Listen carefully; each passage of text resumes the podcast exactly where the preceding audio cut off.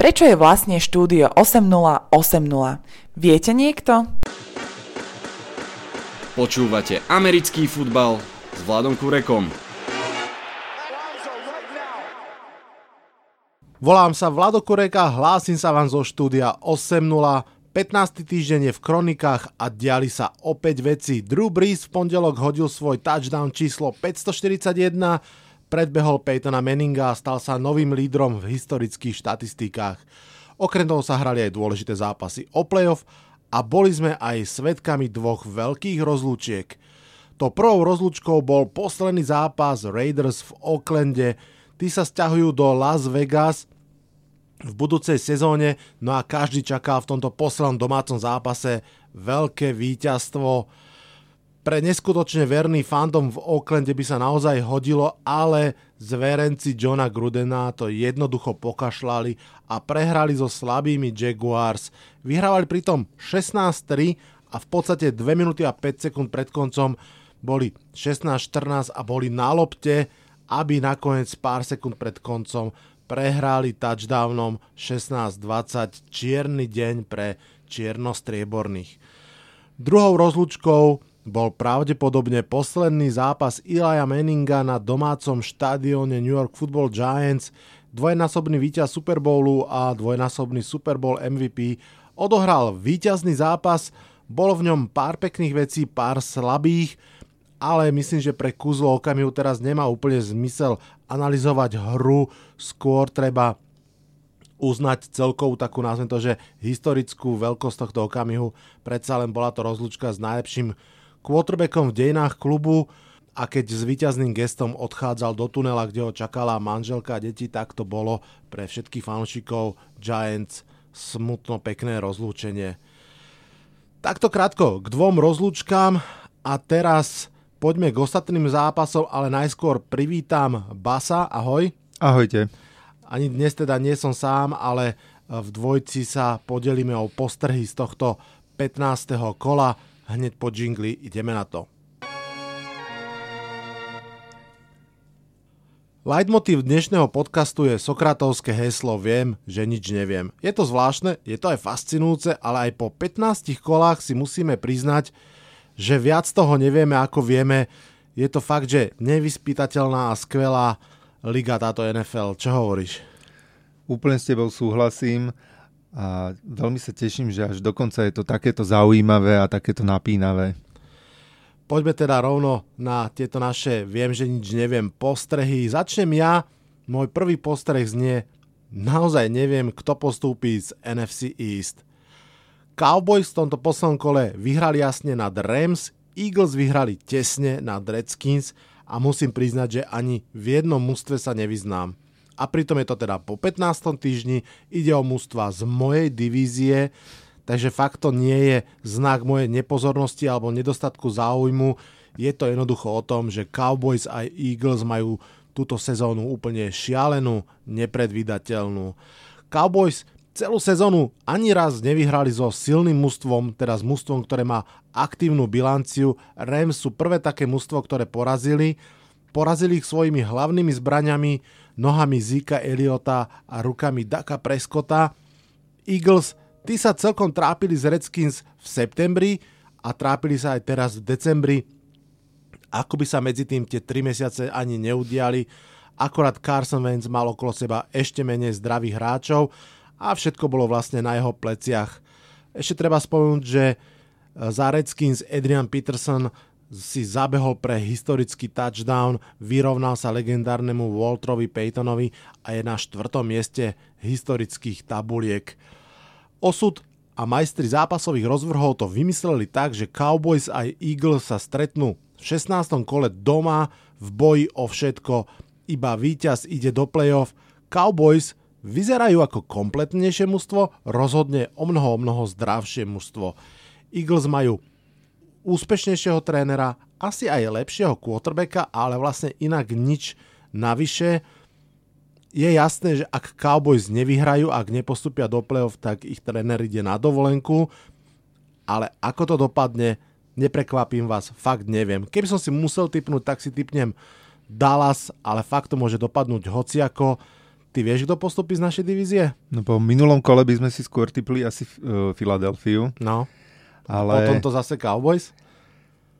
Vyzerali fantasticky v tomto zápase. Ja by som ťa len doplnil, že nielen Elliot mal svoj deň, ale druhý running back Cowboys uh, Tony Pollard si odbehol 12 behov pre 131 yardov a mal 10,9 yardu na jeden beh, čo je teda absolútne skvelé.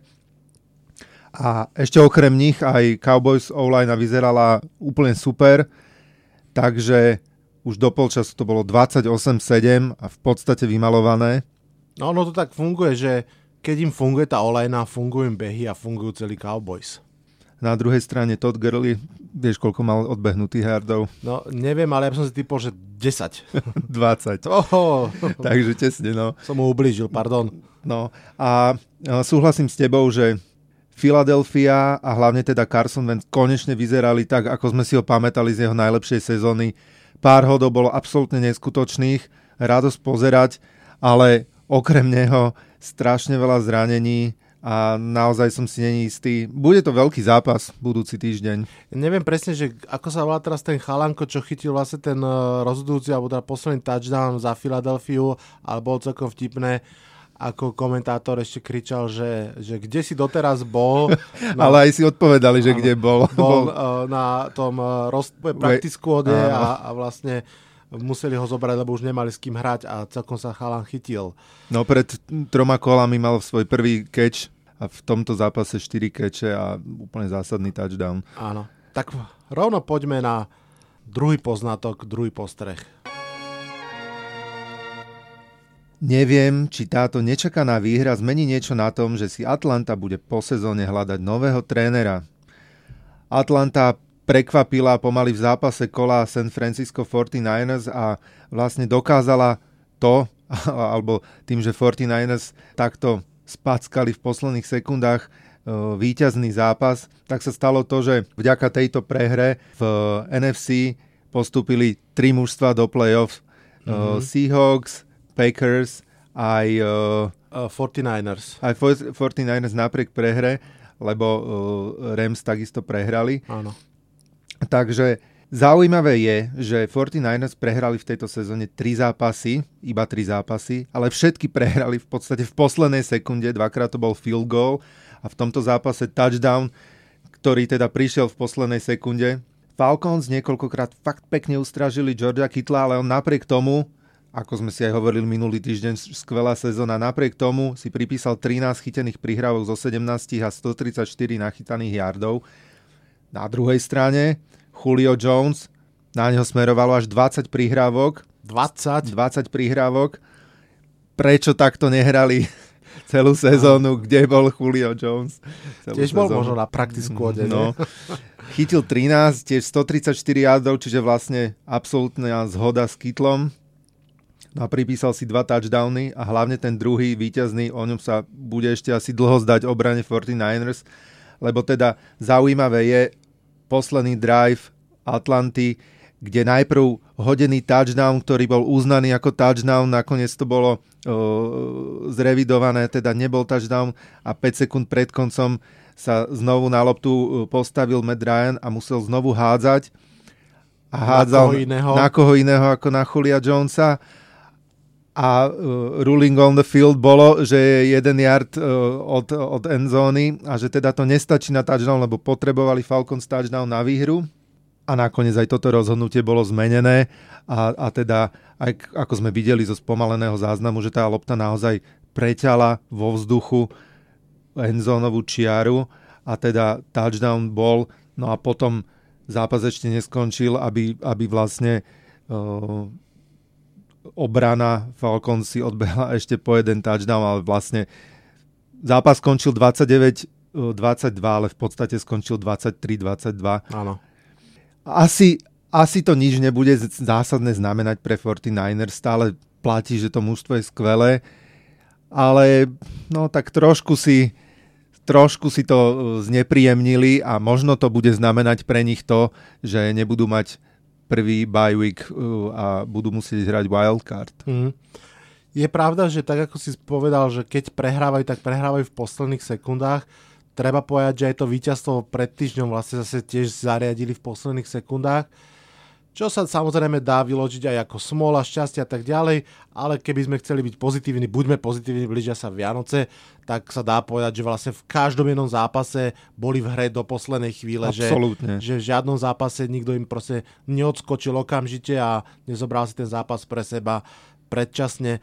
Mňa celkom ešte zaujal, vlastne keď sa úplne vrátim k tomu základnému uh, takeawayu z tvojej strany, aký bude, aký bude osud trénera Atlanty Falcons. Ja som, myslím si, že uh, už na začiatku sezóny alebo v, v tom polsezónovom podcaste hovoril, že je veľká šanca, že dvaja dobrí tréneri budú po tejto sezóne k dispozícii a to síce Ron Rivera a Dan Quinn, pretože aj Carolina Panthers, aj Atlanta Falcons ťahali 2-3 veľmi biedné roky a bolo jasné, že pokiaľ to neotočia tento rok, tak tak sa budú diať veci. No Ron Rivera je už voľný a teda tá otázka znie, že či Dan Quinn sa zachránil touto výhrou a ďalšími. Ono, povedzme si pravdu, že nie je to iba touto výhrou. Oni potom bajvíku naozaj veľmi prekopali mužstvo. Dan Quinn poprehadzoval dokonca povinnosti niektorých trénerov, veľmi aj tak ako keby, že z trénera tight urobil trénera receiverov a, a proste také rošady urobil, ale jednoducho tá Atlanta začala nejakým spôsobom fungovať. Hmm. Myslíš si teda, že sa zachráni, alebo, alebo si myslíš, že to je jedno už? S tým potenciálom, ktorý uh, Falcons ešte stále majú aj v Ryanovi, aj v Jonesovi, aj v iných hráčoch, ktorí ešte pôjdu hore. Obávam sa, že nie a že urobia zmenu, aby sa skrátka niekam posunuli neviem, že či ešte je to stále taký ten pozitívny optimizmus toho, že ešte by sme mohli mať sezónu, ako sme mali, keď sme hrali Super Bowl a, a ona tá sezóna neprichádza, takže... Hmm, ja s tebou úplne súhlasím. Tá sezóna, v ktorej sa dostali do Super Bowlu, bol síce Dan Quinn head coachom, ale ofenzívnym koordinátorom vtedy najlepšieho útoku ligy bol práve Kyle Shanahan, teraz tréner 49ers a vlastne jeho odchodom Atlanta proste stratila čaro. A myslím si, že, že to aj management Atlanty vidí a že ak, pod, ak chcú z Meta Ryana, z Devonte Freemana, z Julia Jonesa vytlačiť ešte ten ofenzívny potenciál, ktorý tam je, tak si myslím, že sa budú pozerať po ofenzívnom, ofenzívnom trénerovi. No ale uvidíme, k trénerskej otázke sa ešte určite dostaneme v jednom z ďalších podcastov. Teraz pôjdeme rovno na Poznatok postreh číslo 3. Neviem, čo čakať od Green Bay Packers. Pred týždňom som hovoril, že neviem, čo čakať od Vikings, eh, k ním sa inak ešte dostaneme aj dnes, ale teraz sú na rade ich divizní rivali Green Bay Packers. Aktuálne v odvete otváracieho súboja tohto ročníka druhýkrát porazili Chicago Bears a ukončili ich sen o playoff – Inak bol to duel číslo 200 medzi týmito dvoma mústvami naozaj, že kus histórie. No ale späť k Packers, Chris Wessling z Around the NFL podrobil Green Bay celkom prísnej kritike, prirovnal Erona Rodgersa, súčasného Erona Rodgersa, ku Kobe Bryantovi v jeho posledných sezónach. Priveľa heroickosti, málo praktickosti, nevyrovnaná výkonnosť. Ja by som skôr prirovnal Green Bay k takému k autu, ktoré chvíľu ide, chvíľu nie a vy vlastne neviete, neviete, či je to superšportia, ktorý len má upchaté valce, alebo naozaj starý krám, ktorý proste už nebude fungovať. Naozaj netuším, akí sú Green Bay Packers, napriek tomu, samozrejme, že vyhrali kopu zápasov, napriek tomu, že sú v playoff, ale tá nevyrovnanosť aj obrany, ktorá na začiatku sezóny hrala dobre, potom sa začala vytrácať, potom, potom Aaron Rodgers hral dobre, aj on sa začal vytrácať. Neviem, nemôžem si pomôcť, niečo mi tam jednoducho nesedí. Tak som si vlastne uvedomil, že vieš, koho mi pripomínajú? No povedz. New England Patriots vlastne, že obidve mužstva majú jasný víťazný rekord, teda zápis, majú dvojciferný počet výhier, ale proste stále mám pocit, že keby teraz narazili na Baltimore Ravens alebo iné veľmi, veľmi dobré mužstvo, možno, za chvíľu sa dostaneme k tomu na, na Vikings u nich doma alebo na Saints na neutrálnej pôde, tak by som im proste neveril.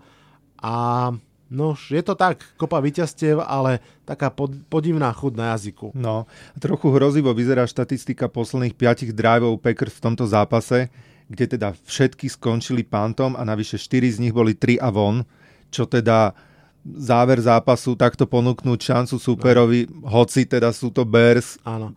ktorí vieme, akú majú sezónu za sebou. A stále to bol zápas o jeden touchdown, to Presne znamená, tak. že oni potrebovali skorovať. Takže ja som tiež taký rozčarovaný, že tak ako začali Packers a teda ťahala ich hlavne obrana, potom teda mal Rodgers uh, veľmi svetlé chvíľky a čo si budeme hovoriť, stále je to teda uh, playmaker, ktorého by chceli mať vo svojom týme asi Skoro všetci. skoro všetci. Čo by si ty dal určite za napríklad takýto winning record, že áno? Áno, áno. No ale Aspoň do dvoch sezón dohromady, keby sa to dalo. No, je to, je to zvláštne a budú to mať ťažké.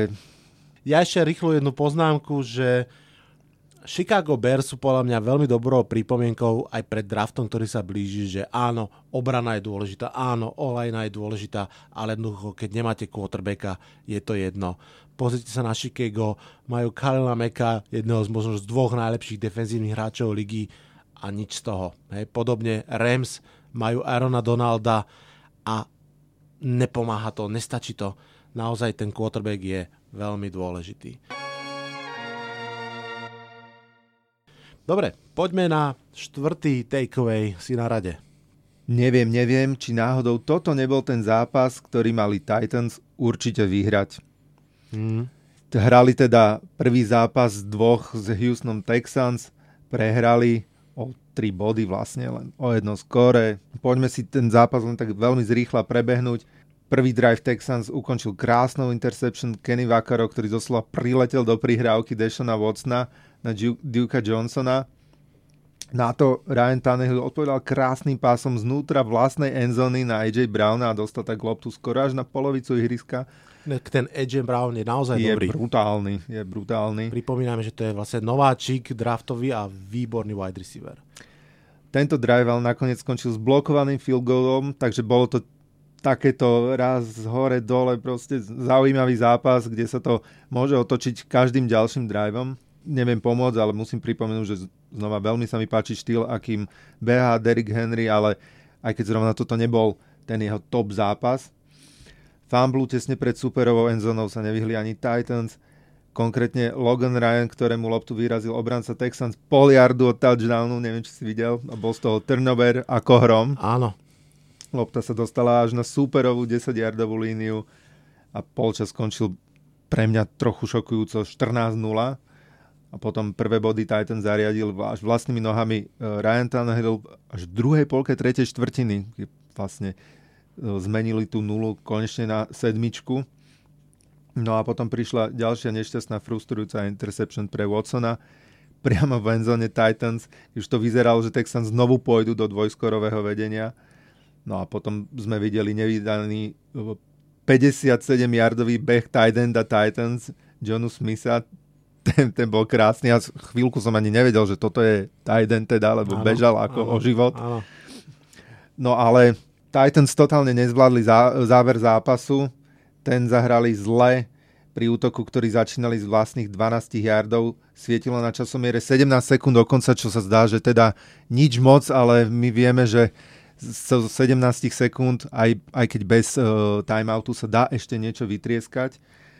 No ale uh, uh, Ryan Tannehill bol seknutý na vlastných troch yardoch a to ubehli iba 3 sekundy, čiže ešte stále 14 sekúnd na časomiere a Titans nedokázali rozohrať za 14 sekúnd ten ďalší útok a proste niečo spraviť a zápas skončil tak akože polosmutne vo vlastnej, v hĺbke vlastného pola. Titans sú aktuálne 8-6, sú vlastne prvé nepostupujúce mužstvo v AFC aktuálne a oni bojujú nielen s Texans, s ktorými teraz vlastne teraz prehrali a tí sú jednak pred nimi v divízii a sú teda aj 9-5, ale vlastne na diálku aj z, zo Steelers, ktorí sú rovnako ako oni 8-6. To znamená, v podstate ich nádejov je teda buď predbehnúť Texans, čo sa im teraz celkom stiažilo, pretože tí majú vlastne ešte vzájomný zápas a vlastne už ako keby jednu spoločnú výhru k dobru. A, alebo môžu poraziť Steelers. Práve som pozeral, Steelers majú pred sebou ešte Jets, čo asi by mohli Steelers vyhrať. A Ak chcú ísť do play-off, tak áno. určite áno. To znamená, že ak Steelers, rátajme, že vyhrajú z Jets a prehrajú z Ravens, tak vlastne uh, sú na 9-6 a pravdepodobne, teda nie pravdepodobne, ale určite v tom prípade Titans musia vyhrať obidva zápasy, to znamená nie len ten druhý z Texans, ale aj zo Saints. Ale aj zo Saints a práve preto sa, keď sa vrátim k začiatku a k takeawayu, toto mal byť zápas, ktorý skrátka mali doma vyhrať. Boli by kľudnejší a mohli by trošku ináč rozmýšľať možno menej v ďalších zápasoch riskovať a ísť až na doraz. Je to tak. Navyše nemôžu ani rátať s tým, že by Saints už ten zápas vypustili, pretože tí síce majú postup z divízie jasný, ale v tejto chvíli ešte nie sú nasadení ako prví dvaja, to znamená, že oni ešte budú veľmi chcieť vyhrať.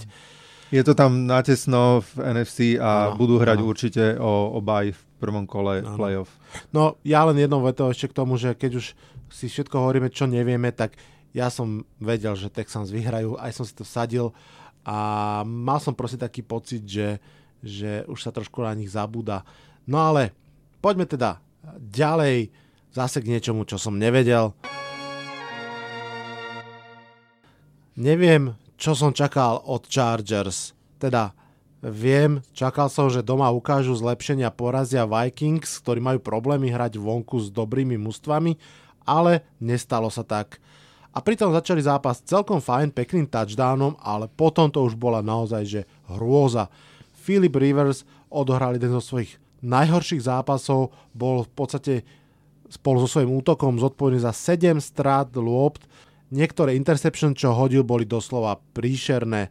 Áno, dal tam aj pekné dlhé bomby, ale ten pomer nebol vôbec dobrý pre neho. Opäť zopakujem ja niekoho iného postreh, ale Philip Rivers hádzal vždy lopty tak, že veľmi súviseli s jeho dokonalým timingom s receiverami, že oni vlastne nehádzal do voľného okna, ale niekam, kde predpokladal, že to okno vznikne. Teraz aj vďaka slabej olajne, aj vďaka reversovej zlej formy, proste mám pocit, že non-stop hádže také polo Hail Mary v kuse a nejak sa len modlí, že kým ten dlhý padáčik tam dopadne, tak tam niekto dobehne a chytí to. No a v tomto zápase to boli pomerne často obrancovia Vikings, ktorí tam dobehli a chytili to. Obrana Vikings si vlastne v tomto zápase pripísala všetko, čo mohla. Fumble, interception, teda myslím získaný fumble samozrejme, interception, aj defenzívny touchdown. Chargers fakt mali byť tento rok dobrý. Ďalší zrejme trender, ktorý bude voľný, ale sú veľkou biedou. Je pravda, že sa im vrátil Derwin James, ale že som si myslel, že to bude stačiť, až sa čudujem sám sebe spätne. Mimochodom, keď si spomínal ten uh, uh, zlý záver Packers v štvrtej štvrtine, tak ja tu mám pre teba uh, výsledky akcií LA Chargers od stavu 12-10, čiže od druhej štvrtiny do konca zápasu. Interception, fumble, fumble, punt, turnover of downs, fumble, interception, interception. Šialená štatistika, absolútne. Ja sa obávam, že toto je asi posledná sezóna, v ktorej vidíme hrať Filipa Riversa v drese Chargers. Možno si ešte skúsi jednu, dve sezóny niekde inde a možno to niekde, niekde inde, ak tam bude fakt dobrá olajna, hmm. tak to môže byť taký Peyton Manning 2 ešte na chvíľku. Ale inak... Ale Peyton Manning, ktorý viacej riskuje, mám pocit. Áno, áno. A niekedy to nie je úplne pre dobro veci. Súhlasím. Ja by som ešte doplnil, k Vikings, ktorí teda bojujú o tú miestenku a asi ich uvidíme v playoff, budú veľmi riešiť, ako je to s Dalvinom Cookom. To je pravda. A to môže byť pre nich rozhodujúca. rozhodujúca vec, ktorá im nakoniec nepomôže a v playoff skončia veľ, veľmi rýchlo. Ja len pozerám, že koľko vlastne uh, hráčov sa zapojilo do behovej hry, tak je to 9 hráčov, Takže je vidieť, že Dalvin Cook nie je v poriadku a môže to byť veľký problém. Je to pravda. prípadná strata Dalvina Cooka bude že obrovská, obrovská strata. Na druhú stranu treba povedať, že Vikings obrana hra opäť vo vynikajúcej forme. V podstate tie interceptiony a čo som vymenoval samozrejme nemôžeme prirátať iba ako zlá, zlá práca útoku Chargers, ale aj ako dobrá práca obrany Vikings na čele s Darylom Hunterom, s Lamarom Kendricksom. To sú proste akože naozaj to je obrana, ktorá môže naopak aj povyhrávať niekoľko zápasov, špeciálne ak by hrali doma, tam si naozaj myslím, že sa ešte môžu diať veci. Mm.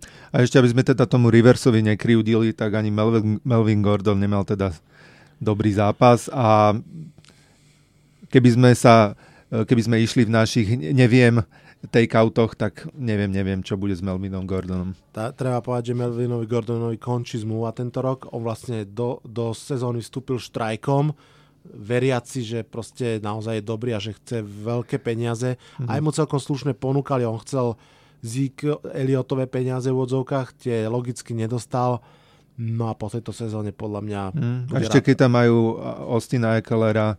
Áno. Nepotrebujú Gordona a rozhodne nie tohto, tohto súčasného Gordona. Presne. Poďme na šiestý postreh z tvojej dielne. Neviem, či dokáže Patriot super obrana zastaviť stroj menom Baltimore Ravens. Už to raz nedokázali, a prehrali v 9. kole 37-20. Baltimore hral z Jets, vyhral presvedčivo 42-21.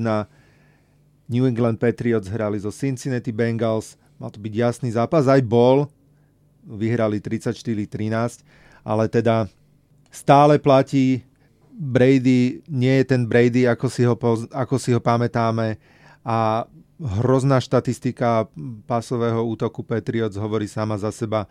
Julian Edelman, obľúbený terč Bradyho, chytil iba dve prihrávky z piatich pre šialených 9 yardov.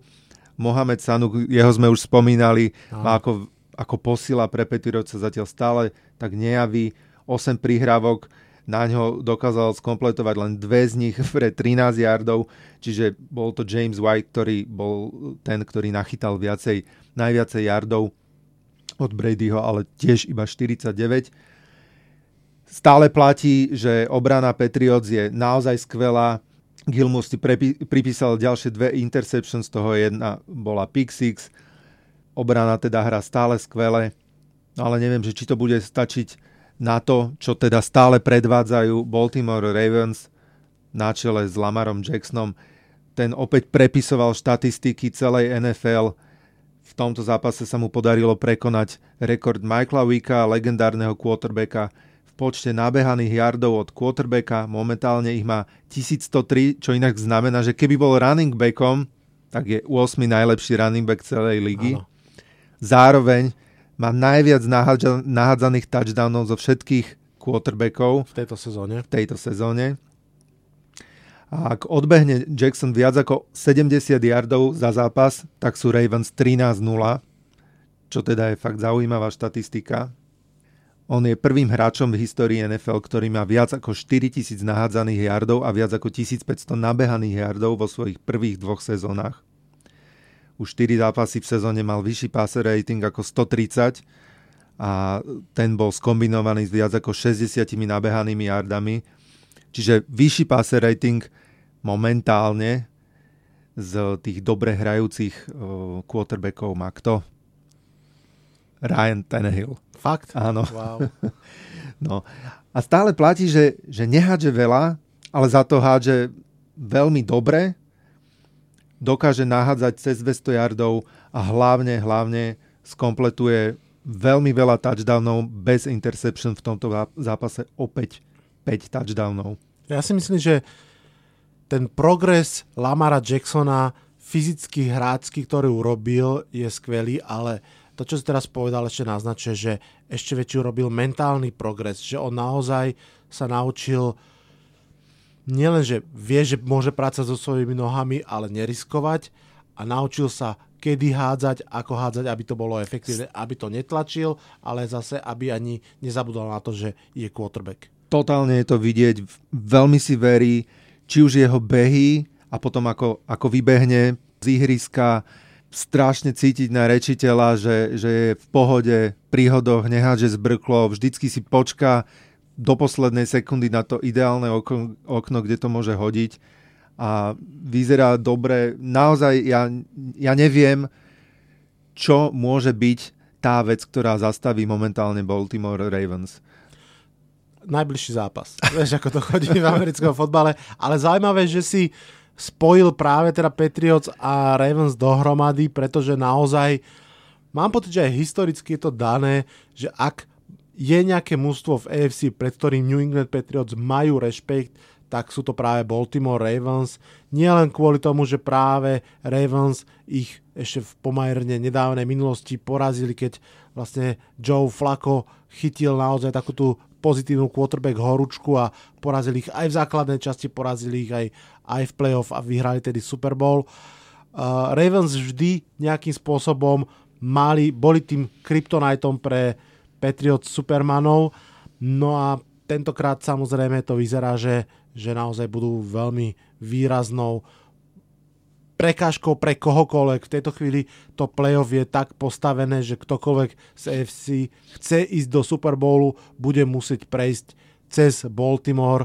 No a to bude naozaj fuška, ale ako vieme, a vlastne my toho veľa nevieme, ak sme si dneska povedali, že v americkom fotbale je všetko možné. Áno, ešte by som chcel k tomu povedať, rozprávali sme sa o tom, že keby sme si porovnali minuloročných Chiefs a tých tohto ročných Ravens.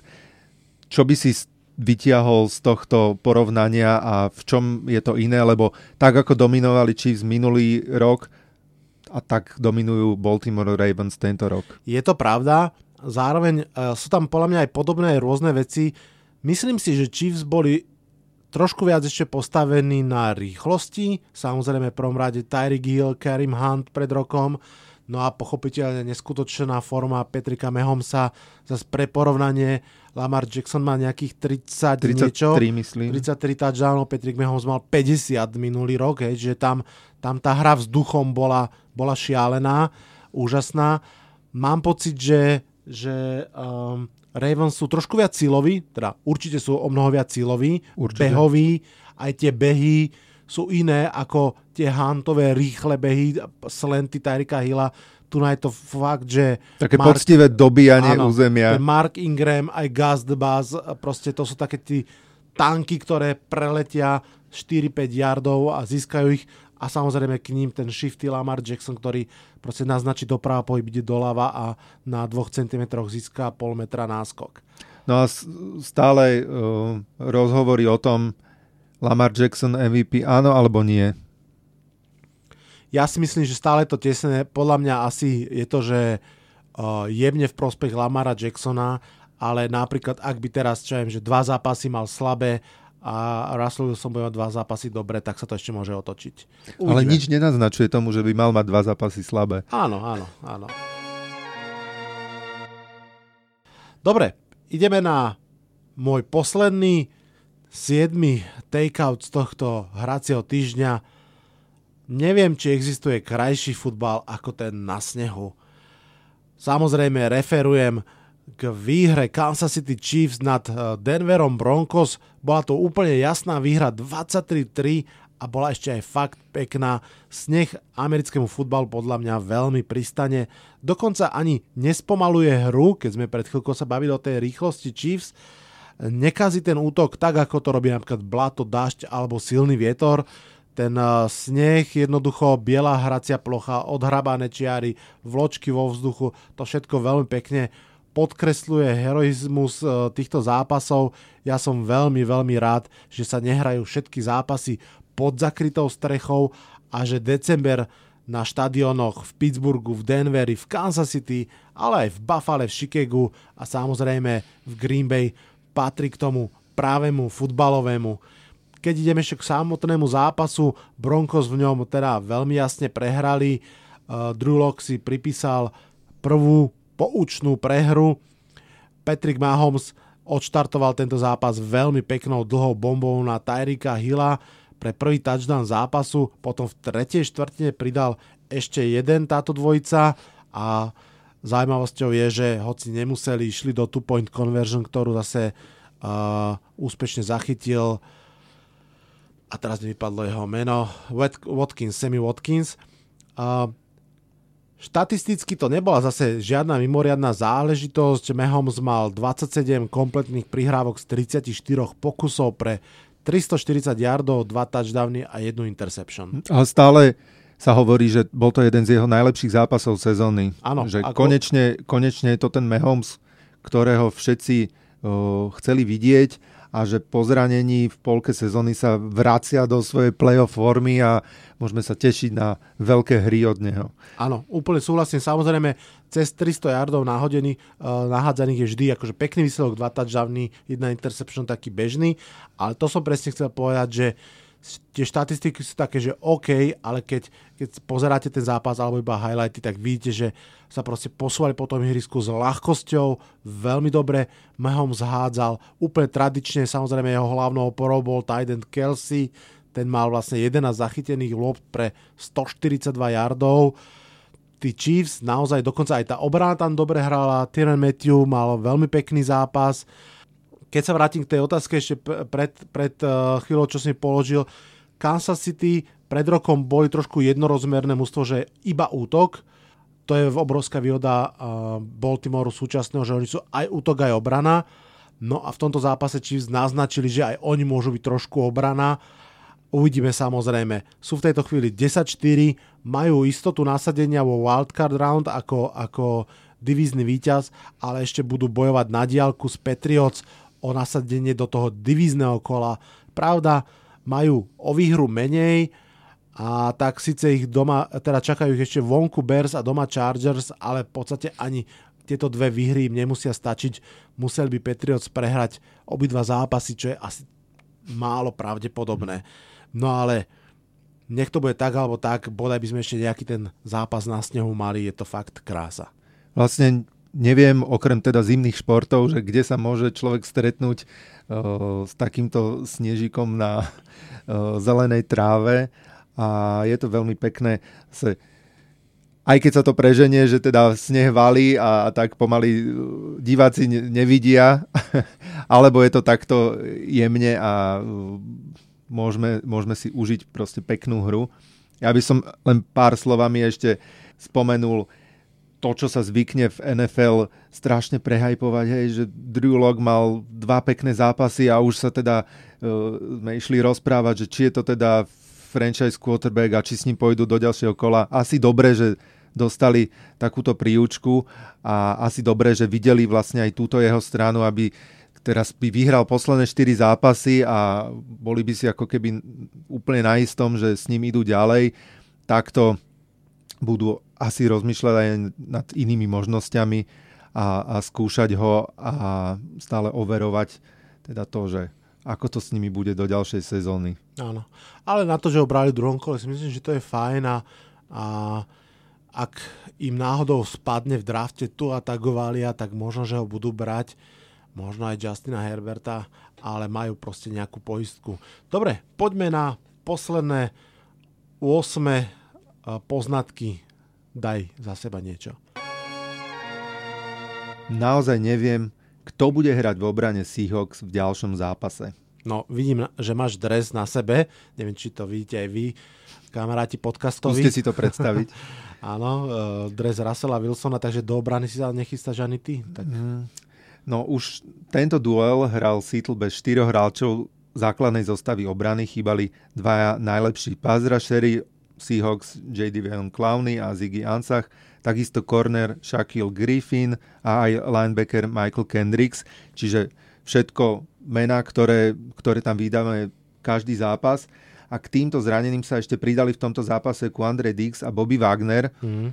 čo teda budem napeto sledovať, že ako sa bude listina zranených hráčov vyvíjať v priebehu tohto týždňa toto môže Seahawks ešte dosť bolieť a uvidíme, čo to spraví v playoff, lebo teda tým, touto výhrou a prehrou Rams si už zabezpečili miesto v playoff. Dokonca teraz troníme NFC, čo sa mi až nechce veriť. Musím si spraviť screenshot na mojom mobile, aby som sa k tomu potom postupne vracal.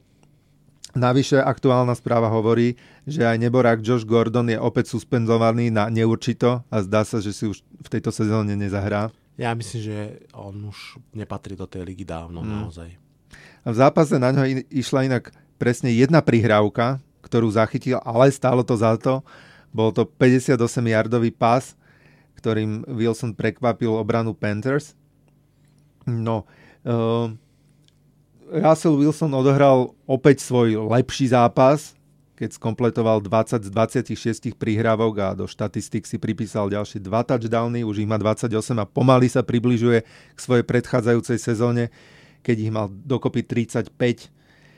Pri zranení Pennyho ako druhého running backa si svoj deň spravil Chris Carson a k 133 nabehaným yardom si pripísal dva touchdowny.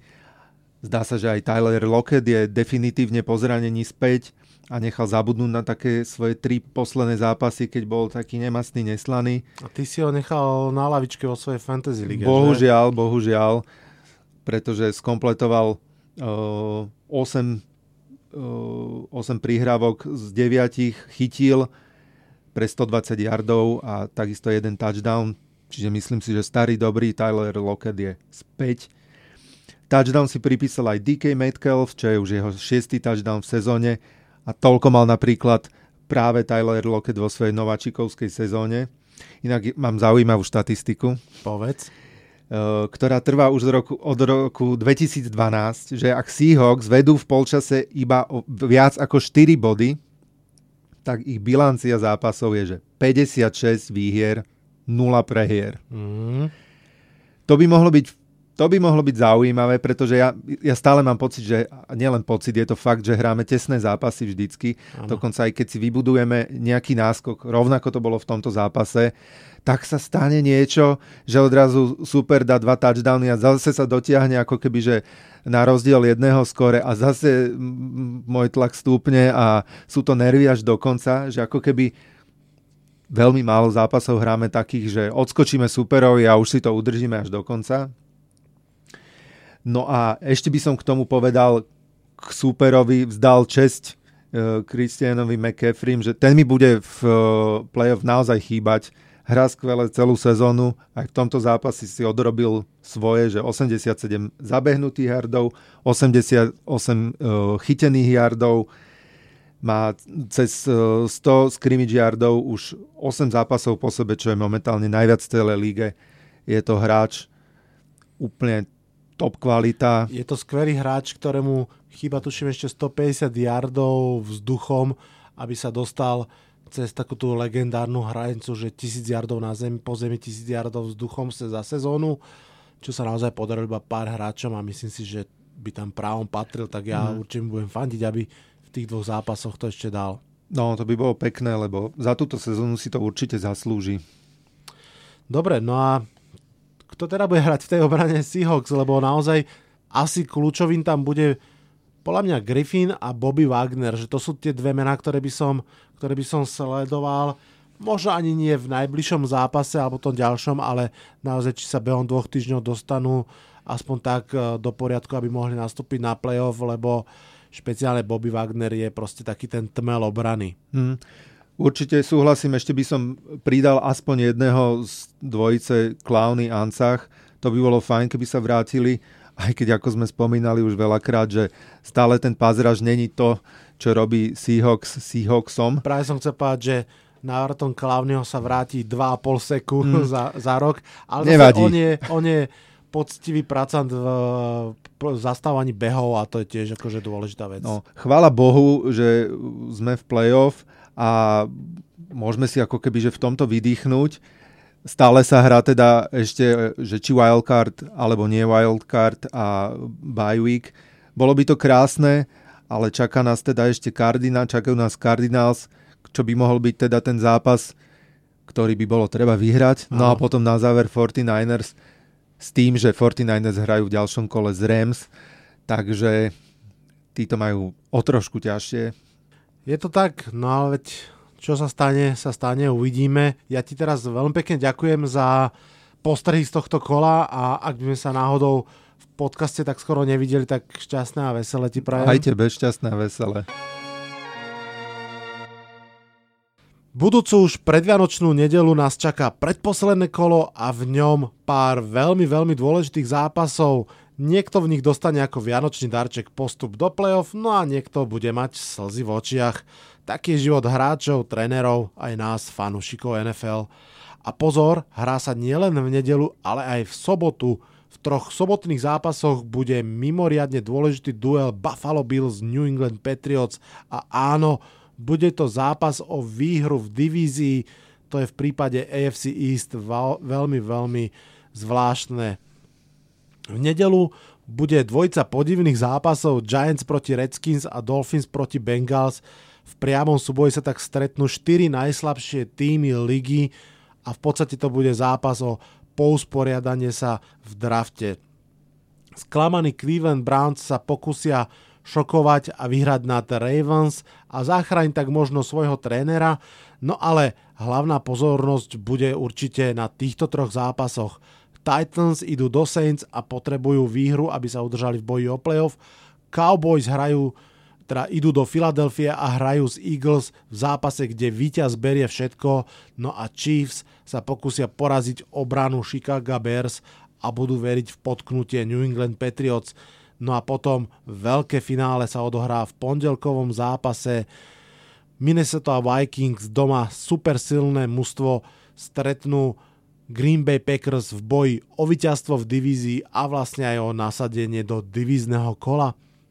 Bude čo pozerať, bude o čom hovoriť, už teraz sa teším na vianočné vydanie podcastu a ako som spomínal, buď priamo v ňom, alebo v tom ďalšom sa pozrieme aj na fantasy seriál Zaklínač, ktorý čoskoro štartuje na Netflixe. Uh, bodaj by to bol tak dobrý seriál, ako bola dobrá táto sezóna NFL. To je na teraz všetko. Odhlasujem sa z tohto podcastu. Ak by sme sa nepočuli, tak šťastné a veselé. Čaute, čaute.